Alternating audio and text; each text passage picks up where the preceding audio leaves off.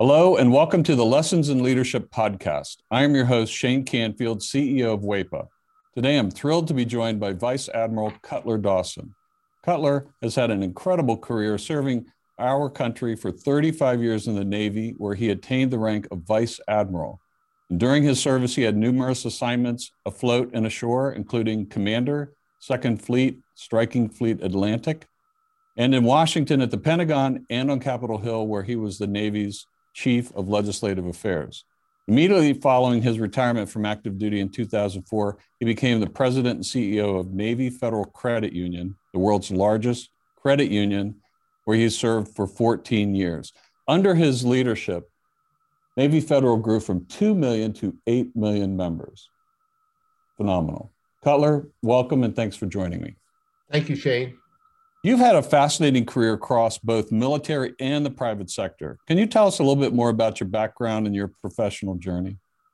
Well, I started out at the Naval Academy where I graduated in 1970, and then, as you mentioned, spent 35 years in the Navy um, with uh, six actual actual uh, afloat commands. Uh, the first one was when I was 27 years old. Uh, I didn't know enough to be scared of anything, and it was uh, probably one of the highlights of my career. Um, and then after I retired after 35 years, I went to uh, work at Navy Federal Credit Union as the CEO, where I spent my next 14 years. Um, I'm I'm currently retired and enjoying life, and um, it's been a great run for me. How would you describe your leadership style, and how's that developed over the years? My style has been quite con- consistent. Um, I believe, and I've learned this in the Navy, that you have to go to the deck plates uh, to see what is going on. And you have to learn what your people do and how they do it so you can help them to be better at it and more efficient and more productive. Um, it's um, something that you need to do all the time. Um, I remember I used to tell folks that um, you don't want to retreat to your cabin. And what I mean by that is um, the longer you're in a position, the less you think you have to get out and about. But that should be the opposite. You should get out and about more because people change, situations change, and you've got to figure out a way to get to them and find out what they're doing and where what you can do to help them. Uh, I We'll talk a little bit more about your book, but I read it um, from Sea to the C suite. Fantastic read. You talk about the deck plates in that um, as well. I would encourage everyone to get a copy of this and read some more detail about going to the deck plates. Cutler, who was the most impactful leader in your life and what quality did you admire about them? I had numerous while I was in the Navy, but uh, the quality that, that I enjoyed the most was the leaders that got to know me as an individual and that they cared about me. And I could tell that they cared about me. And they were not only my leaders, but they were my mentors. And um, I remember um, one particular one, Bill Schiffer, when I had my first assignment at the Pentagon. Um, I would go in to see him with my problem of the day. And I knew that he had numerous problems of his own, but he would stop and he would focus on me and he would make me feel like I was the most important person in his world. Um, and I, I tried to do that um, throughout my career. But really, it's about caring for your people. Cutler, in reading your book, there was a quote you used that you used to inspire those people that work for you. And it really got my attention. And it was it was you are the captain of your own ship. I wonder if you can talk a little bit about what that means and how it was useful to you and the leaders you were developing. Uh, absolutely. Um, what I mean by captain of your own ship, when you are the captain of a ship, sometimes you're in the middle of the ocean and you don't have anybody to turn to to make decisions. You don't have anybody to turn to ask, what should I do now? You have to be the captain of that ship. And I, I translated that um, into, let's say, Navy Federal's organization, where I would tell branch managers that I said, You are the captain of the ships of Navy Federal. You're the ones that are facing the, the members or customers, as others call them, every day. And you have to make decisions without a lot of guidance in some cases and without a lot of time.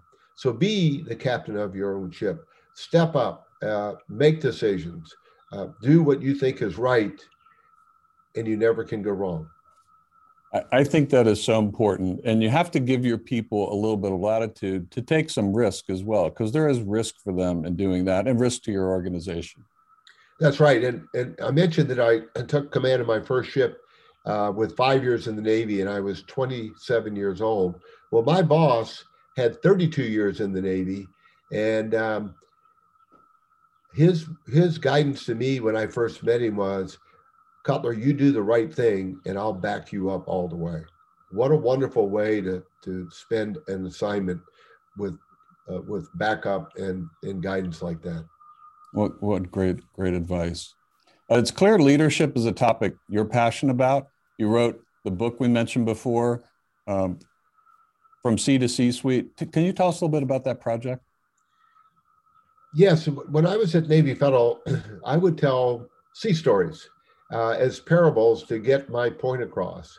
And um, folks would tell me, Cutler, we like your stories. It gives us a picture of what you're trying to tell us. Now, what else are they going to say? They work for me, but uh, uh, I took it as a compliment, and it was. And my wife encouraged me to write a book, and I needed a co author to help me.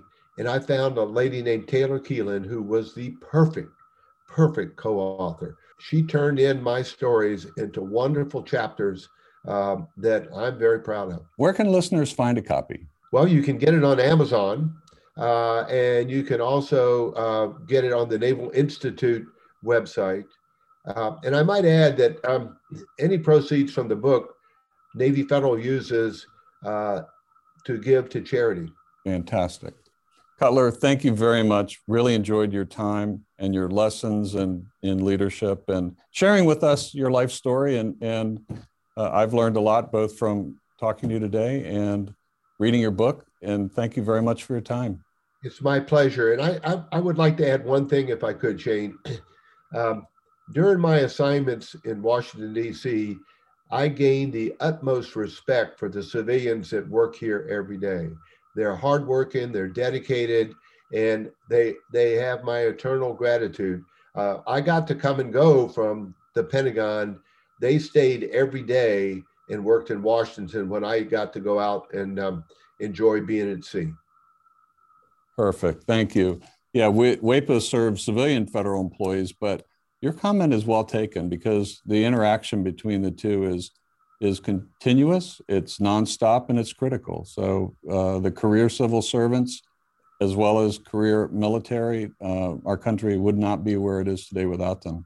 I totally agree, and and I can tell you from the U.S. Navy standpoint, uh, we couldn't operate like we do without them being the backbone of what we do.